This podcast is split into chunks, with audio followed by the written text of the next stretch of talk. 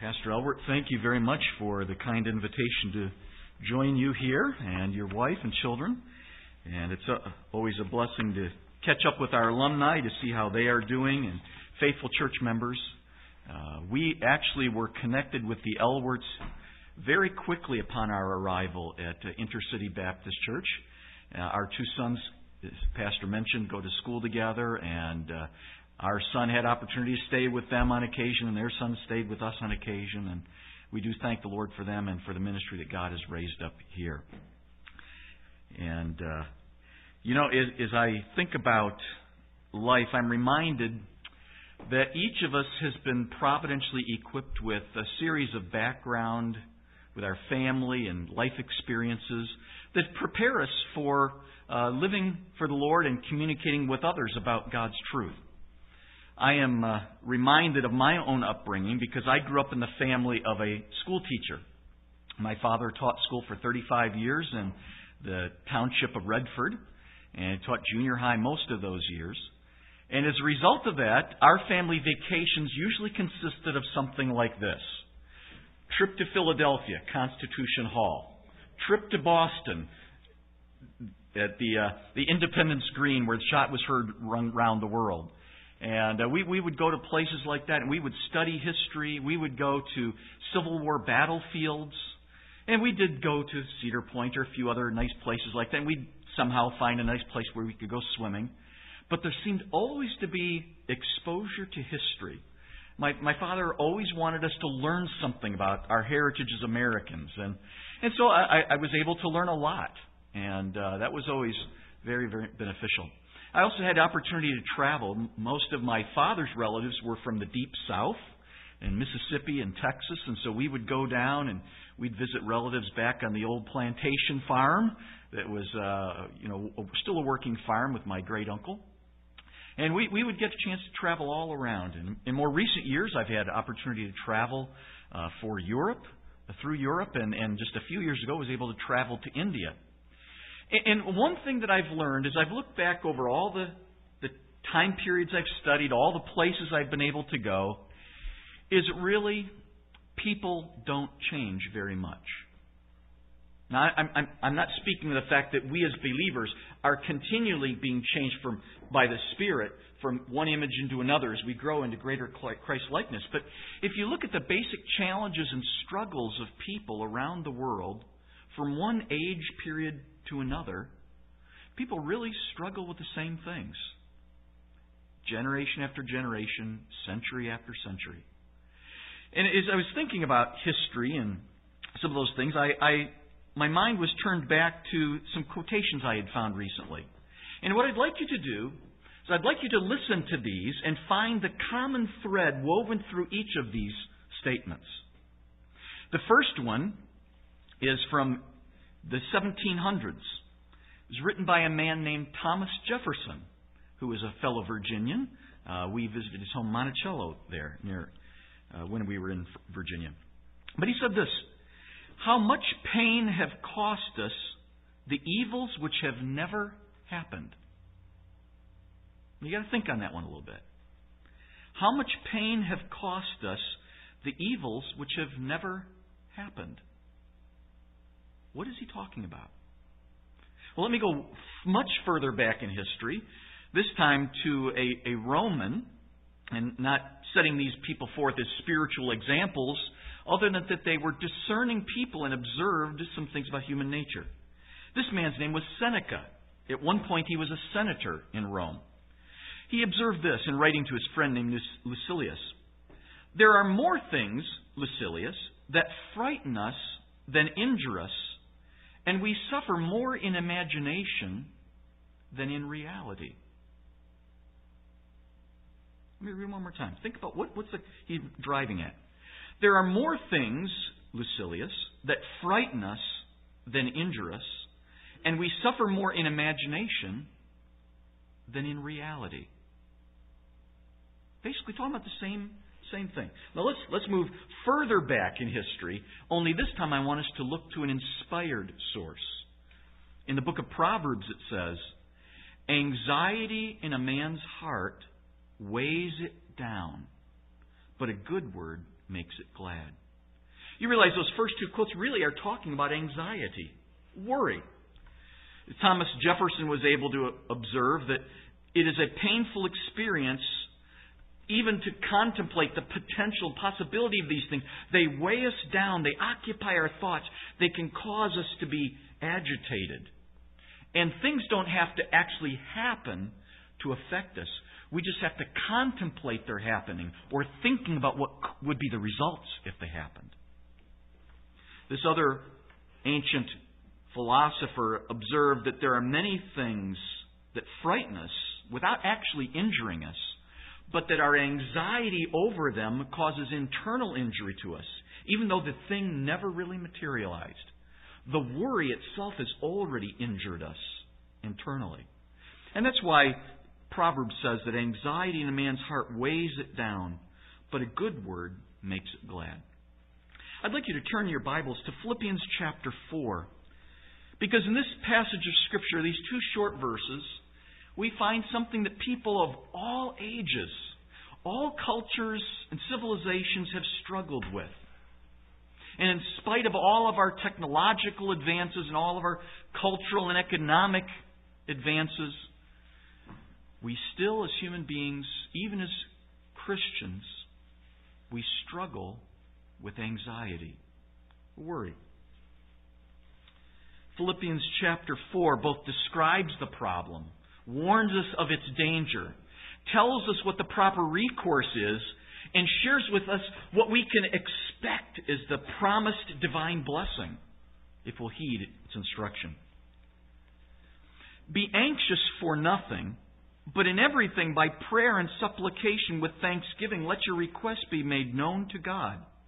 And the peace of God, which surpasses all comprehension, will guard your hearts and your minds in Christ Jesus.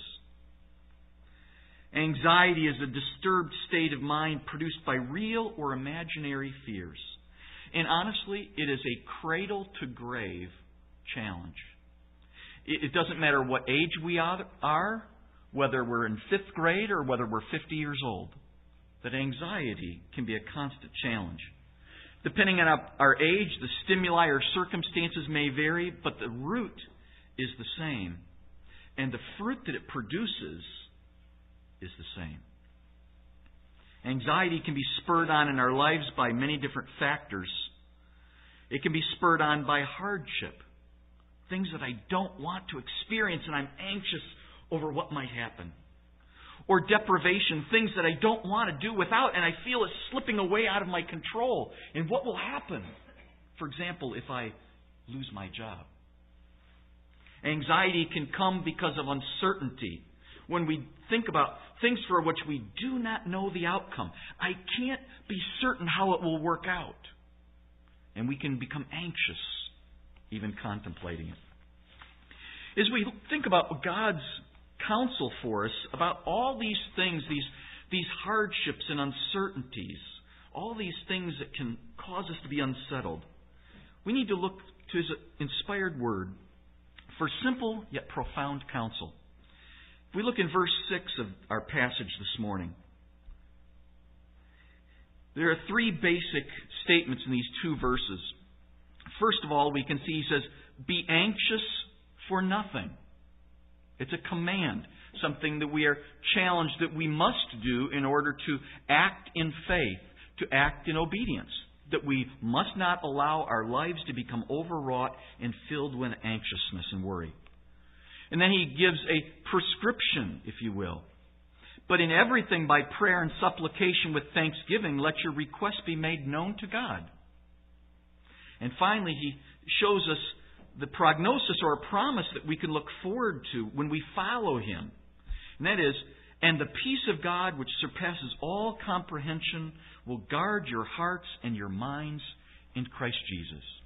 It's, it's not a hard outline to see. It's, it's not a, a complex set of statements. But yet, anxiety is one of those things that can always creep back into our lives like opening a door on a fall day and, and the wind blows leaves back in where we've once swept things out. And so we have to always be mindful of its danger, aware of God's promised solution, and calm and confident because of his promised outcome. Look at verse 6 with me. It says, Be anxious for nothing. Be full of cares over nothing. That we shouldn't allow worry and anxiety to fill our lives, even in small, seemingly insignificant ways that sow seeds of worry and doubt. The author is not telling us to have a detached view of life. He's not telling us to be indifferent towards real, legitimate challenges of life. We're supposed to be aware of our surroundings and, and concerned about challenges that must be addressed and overcome. And he's not telling us to be passive, to fail to take responsibility when we're given tasks to complete. But he is telling us that when things come that can unsettle us, we're not to turn to our own resources. We're not to turn in, in fear and doubt and worry, but to turn to the Lord. This passage is warning us, commanding us to stay away from the dangerous practice of faithless worry and anxiety, allowing ourselves to be controlled by feelings of apprehension or distress. It involves that stress or worry involves our mind and heart becoming monopolized or spiritually handcuffed, if you will, by cares and concerns of life. The, the English word that we have for worry comes from a background that means to strangle. It, it's used for, for sheepdogs that would run cattle to the point where they can hardly even breathe and they're, they're, they're worrying them almost to death. And it means to, to strangle, to push something almost to the point of being breathless. Our word from which we receive the word anxious in Greek means to be torn apart. And anxiety really is that. It's, it's causing our spiritual life to be strangled down, to be choked down, our, our vitality and joy. And it's us having a, thoughts in our mind, feelings in our heart that pull us in different directions, that tend to tear us apart. Our mind can keep us thinking about problems and we are weighed down. And it creates a vicious circle of discouragement and distraction. He challenges, uh, commands us to be anxious for nothing because worry and anxiety can cause us to become distracted from important priorities that God has given us. Causes us to forget about the multitude of blessings that He's poured out on us. And we get, we get focused on that little thing that we can't control and we can't predict and we can't explain. Worry can lead us to become discouraged and lose hope, seeing only the negative or the overwhelming nature of things, and thus makes us even less capable of handling God given challenges. We're reminded in the Scriptures that none of our needs catch God by surprise. None of our needs overwhelm Him. When we face trials and tribulations, a response of anxiety isn't necessary at all. You know, when we're, when we're facing those things, we need to come to the Lord. For example, in Matthew chapter 6, he challenges, Jesus challenges the readers. For this reason I say to you, do not be worried about your life as to what you will eat or what you will drink, nor for your body as to what you will put on. Is not life more than food and the body more than clothing? Do not say then, What will we eat, or what will we drink, or what will we wear for clothing? For the Gentiles eagerly seek all these things. For your heavenly Father knows that you have need of all these things. People who don't know the Lord become anxious because they're, they're actively seeking and craving these things, and when it seems like it's eluding their grasp, they have no other alternative, and they, their life starts to fray. But for us, when we see those challenges and struggles, we can say, But my Heavenly Father knows that I have need of all those things. And none of these needs escapes His attention. And so I can, in faith, respond calmly instead of by worry because Christ gives me joy and peace. 1 Peter 5 reminds us Humble yourselves under the mighty hand of God that He may exalt you in due time casting all your anxiety on Him. Why? Because He cares for you. The fact is, He doesn't want us to resort to worry and anxiety because He knows how dangerous it is for us. And He knows how unnecessary it is for us. because He knows all our needs and He cares for us. And whether we're facing hardships or uncertainties, He wants to meet our needs for His glory. But not only does He give us a command, because worry is something dangerous, even though we can very easily try to rationalize and excuse it, and it's just a little, little worry, it's nothing at all, but it sows seeds for us. But not only does He command us to refrain from it because it is faithless and failing to acknowledge His care and ability to meet our needs, but also because He's already given us the right response to those things that can cause care to rise up in our life. Look at the last part of verse 6. Not only does He give us a prohibition, be anxious in nothing, but He gives us a prescription. But in everything, by prayer and supplication with thanksgiving, let your requests be made known to God. Now, I mentioned my father was a junior high school teacher. He taught history and social studies. He also taught English. So I, I, I had lot, lots of emphasis upon learning my nouns and verbs and participles and all those kinds of things. But really, there's a simple a simple lesson in English language right in that verse. And it's actually one that's important for us to unpack that verse. If you look at verse 6, you'll see a main clause, and then you'll see there are several descriptive words that describe how that thing is to take place. And if you want, we could put a bracket, a parenthesis, verbally around some of these words. So here, here's how the main clause would go.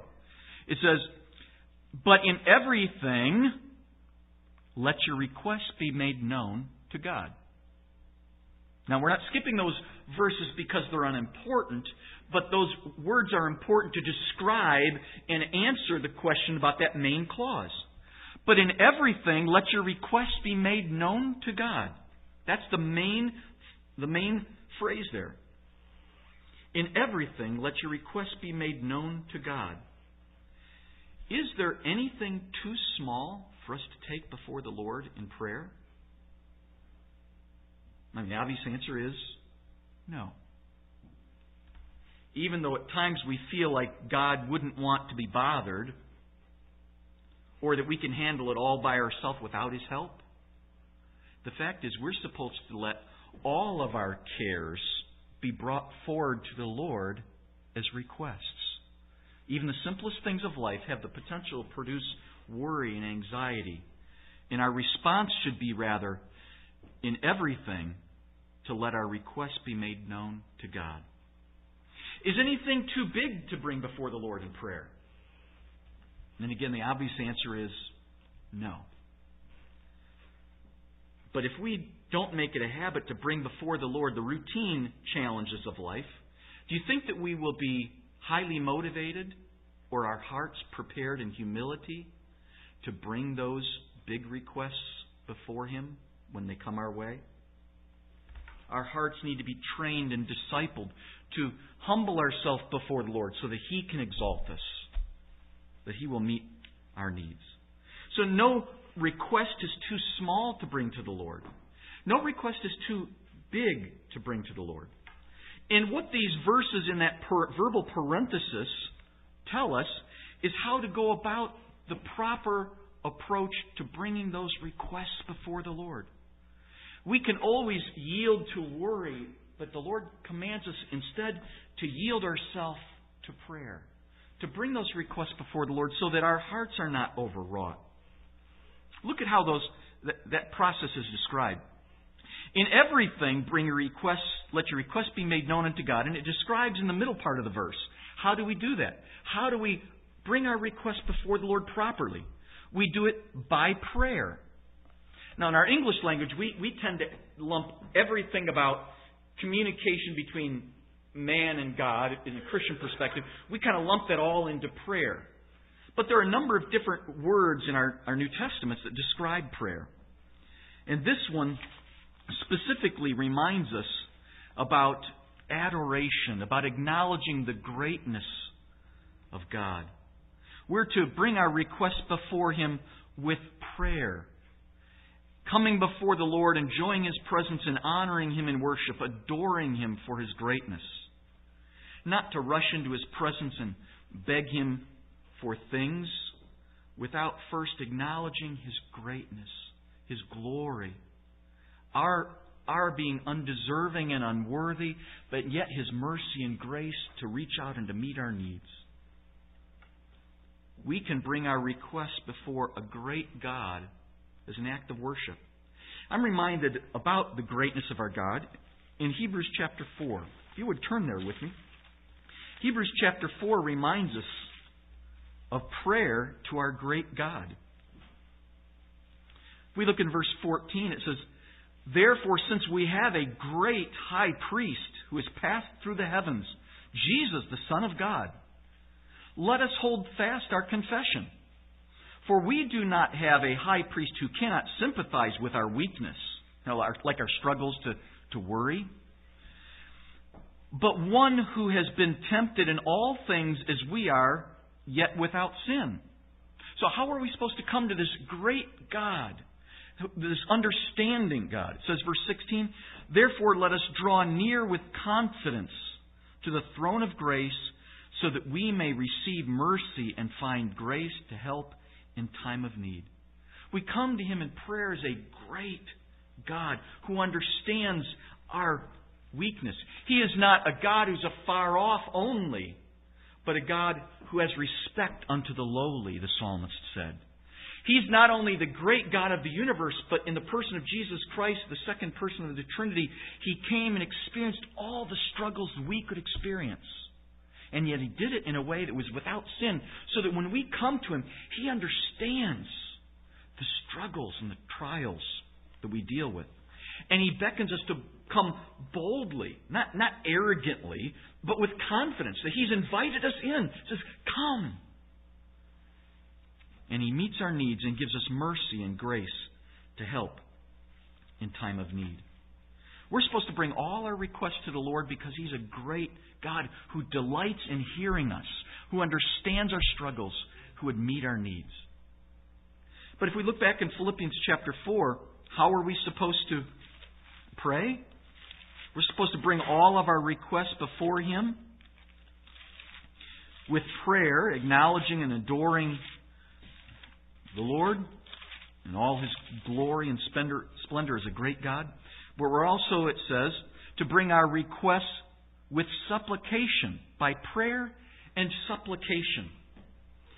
Supplication emphasizes an earnest, sincere desire of the heart to come before God. We come before a good God who we know will not humiliate us or punish us. We come as one who is desperately needy. I'm a supplicant. I'm, I'm offering supplications. Lord, you know I'm in a desperate strait. You know I'm in really tough circumstances, and I'm struggling with this. I don't understand this. This is unpleasant. It's hard. And Lord, I'm coming as one who is desperately needy, and I, I implore you, as one who I believe to be good and know to be good, to reach out and to meet my needs. When we think about the goodness of God in prayer, when we're facing things that can induce anxiety and worry in our life, we're reminded in the Scriptures of the goodness of our God and that we should pray in Matthew chapter 7. If you would look at Matthew 7. Because in these verses it reveals the character of God and why we should be quick to come to Him in prayer. In Matthew chapter 7, verse 7 Ask and it will be given to you, seek and you will find, knock and it will be opened to you. For everyone who asks receives, and he who seeks finds, and to him who knocks it will be opened. I mean, he makes a clear statement that I long for you to pray. Don't yield to worry. It will, it will be your undoing. It will begin to unravel your life and undermine you. But come to me. Bring all your requests to me. Because I am a good God. I will answer when you ask. And then he gives several illustrations. He contrasts what we know and can see in human relationships, and he contrasts that with a perfect, sinless, omniscient God. Verse 9 Or what man is there among you who, when his son asks for a loaf, will give him a stone? Or if he asks for a fish, he will not give him a snake, will he? If you then, being evil, that is sinful, flawed human beings, know how to give good gifts to your children, how much more will your Father who is in heaven give what is good to those who ask him? I mean, just imagine your loving earthly father or your loving earthly mother seeing you as their child whom they love, even though we are imperfect, all of us. They, they would not see a real need and spite us by giving something harmful. They wouldn't spite us by purposely giving something that would be totally unfulfilling and not meet our need and would frustrate us. But God, in a more immense, perfect way, is a good God who cares, who knows our needs, and wants to meet our needs. And He encourages us to bring our prayers before Him. But look back in, in Philippians chapter 4 because he not only says that the right way of bringing our requests before him is to pray and to worship and adore him as a great God, but it also involves recognizing, bringing our requests before him with thanksgiving. But in everything, by prayer and supplication with thanksgiving, let your request be made known to God. Now, is it a good and a right, God pleasing thing for us to, let's say, in a prayer meeting or family devotions, to, to say, Lord, I want to thank you for all the things that you've done. Lord, I want to thank you for the good health you've given. I want to thank you for the good church family you've given me. I want to thank you, Father, for the, the job that you've given me that's been stable throughout this difficult time. That's a good thing to do, isn't it? To express our gratitude of heart. But is that the emphasis of that verse? That, while that is a good thing, there's a different focus of thanksgiving in this verse. And that's because we're at this very moment not thanking God for answers to prayer that He's provided. That's a good thing to do. But we're offering up requests to God which have not yet been answered. And we're supposed to bring those requests, yet unanswered, those requests, before Him with thanksgiving. We're not thanking Him for what He already did. We're thanking Him before He's done anything. We're coming to Him and saying, Lord, I'm bringing these requests to you, and I, Lord, I just thank you. I thank you for who you are. I thank you for how you work in my life. I thank you that you know what I need better than I really know it myself. And Lord, I thank you in advance that you're going to work these things out to accomplish your purposes in my life. So I can say thank you right now, Lord, before I can see the first glimmer of the answer. we are reminded to always give thanks for all things in the name of our Lord Jesus Christ, to God, even the Father. This passage emphasizes a spirit of gratitude and appreciation for what Christ will do in His infinite power and wisdom. That we can be grateful that He will work these things out, even though we try to finagle them and, and manipulate them and it just doesn't seem to be coming together we can say, Lord, I, am thankful that you understand all this and that you can control all this and you can bring this all to pass to accomplish your purposes. We know that all things work together for good to them that love God, to them that are called according to his purpose. And that passage ends by saying that all those things are working together for good, that we might be conformed to the image of his dear Son. The fact is, even when God allows things that that really have the potential to cause us to worry and be anxious. God is using those very things to chip away at our character, to, to, to shape and form our, our, our being into more into the likeness of His Son, and to be changed from one image of glory into another. We're supposed to avoid anxiety and worry. We're commanded to obey that admonition. We're, we're given an alternative, a, a prescription to say, you don't need to worry. You need to actively embrace this bringing of your requests before me. Adore me as a great God. Bring your supplication to me as a good God who knows and cares. And bring forward your requests with a thankful heart because you know I am a great God who can work these things all together. But as we look at verse 7, we can see a third important principle. And that is that we can have peace in anything. It gives us a promise or a prognosis about the result.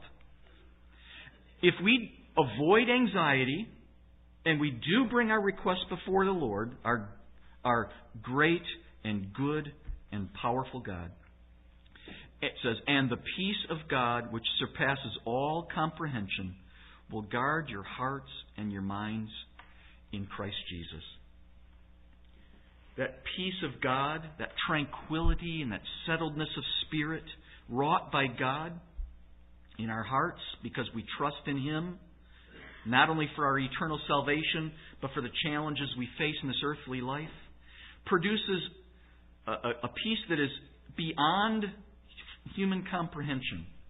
That is, that the peace is so powerful, so pervasive, that it's beyond the power of our human comprehension to fully grasp all of, all of the wonder of it. It's, it's beyond our ability to fully describe how marvelous is that powerful peace that He gives. And it's described as guarding our hearts and our minds. When, when anxiety and fear would would try to tear us in two and choke the vitality of our spiritual lives and, and cause us to be discouraged and distraught. It gives us a peace that surrounds our hearts and our minds, those places where anxiety is fueled and foments. It would surround us and guard us like a garrison of soldiers. It guards our hearts and minds in Christ Jesus. Pastor mentioned that we have two older children. Our daughter Christina is 26. She's married and lives in Boston. And our son Benjamin is 25. He's also married and now also lives near Boston. But uh, he just recently uh, finished up his commitment with the United States Marine Corps. And one of the things that I remember is that when he was in Iraq in 2004 and 2005, he was at a place called Camp Al Asad. He was also at a place called Fallujah for several months. It was a very dangerous place in those, those years. And when he was at Camp Al Asad, they used a phrase, they called it staying inside the wire. This is a huge base, dozens of square miles. And, and, and they had an outer ring of towers and, and wire, and they would have military police patrolling that, and then they'd have a second inner loop, and there would be people with guard towers and, and watch watchmen looking out, and then there would be the inner circle of wire. And inside of that wire is where all the, the, the um, air base was, and where the, the barracks were, and where all the people would eat. And he would describe from the first moment their plane landed on the airstrip, coming into that base at 2 o'clock in the morning in August of 2004, that mortars were coming over the wires. As soon as they heard activity, in come the mortars. But he said, you know what? When you came back inside that inner circle and you were inside the wire, he said, you were protected. Now, there may have been lots of danger outside, but he said, you were inside the wire. You're protected. And all those things going on around, you could have a sense of calm. You could have a sense of ease. And, folks, the absence of worry, it's not dependent on us having the perfect, ideal, smooth as ice kind of a life even though we may go through difficult times with our employment, or we may go through difficult times with our health, or we may face difficulties with relationships with family or friends. We may face all sorts of disconcerting circumstances in our, our nation. But even though we're surrounded by all those things, our hearts and minds are in this inner circle, inside the wire, surrounded by a peace that's beyond comprehension that God gives to those who are in Christ, who look to Him, not as the heathen do, but as, as children look to a loving Heavenly Father who is our great God, who is a good Heavenly Father, who is the great sovereign controller of the universe, who's working all these things out together for our good in His likeness. And, folks, worry is a cradle to grave problem. It's a challenge for people of every country, of every generation, of every locale. But peace is the promised gift to God's people of every time and place when instead of worrying, we will come to Him and bring our requests, and we will receive from Him that peace that passes all understanding, that guards our hearts and minds in Christ Jesus. You know, the reality is other than Pastor and his family, I, I've not had a chance to personally meet any of you other than Brother Clayton and I have, have corresponded. And, you know, I don't know what you've gone through in the past. I don't know what you're going through right now. And the reality is that none of us knows what we're going to face at any point in the future. But as believers, we don't have to be choked and torn. We can be at peace no matter what we're surrounded by because we'll trust in our loving Heavenly Father and bring our requests to Him. He knows how to meet our needs and to care for our souls. Let's thank Him for that. Let's pray. Heavenly Father, we thank you so much that in a world that is full of so many changing circumstances and uncertain features of life, in a world in which there are so many things that we can't control and things that we can't even always foresee, can't con- control or provide, Father, we thank you that we don't have to fall prey to the choking, tearing effects of worry, but we can have the peace that passes all understanding if we'll bring our request to you by prayer and supplication with thanksgiving, confident in your power, in your goodness, and your wisdom and control. Lord, we thank you that you keep us in Christ Jesus for that gift of peace. Lord, we pray that you'd work in hearts. Lord, help us to not only embrace this truth to deliver us from anxiety we might struggle with now, but help us to embrace this truth so that we can be protected from anxiety later. And Father, we pray that we would enjoy that peace of heart and joy of spirit that comes from walking in obedience and dependence on you. And we'll thank you in Jesus' name. Amen.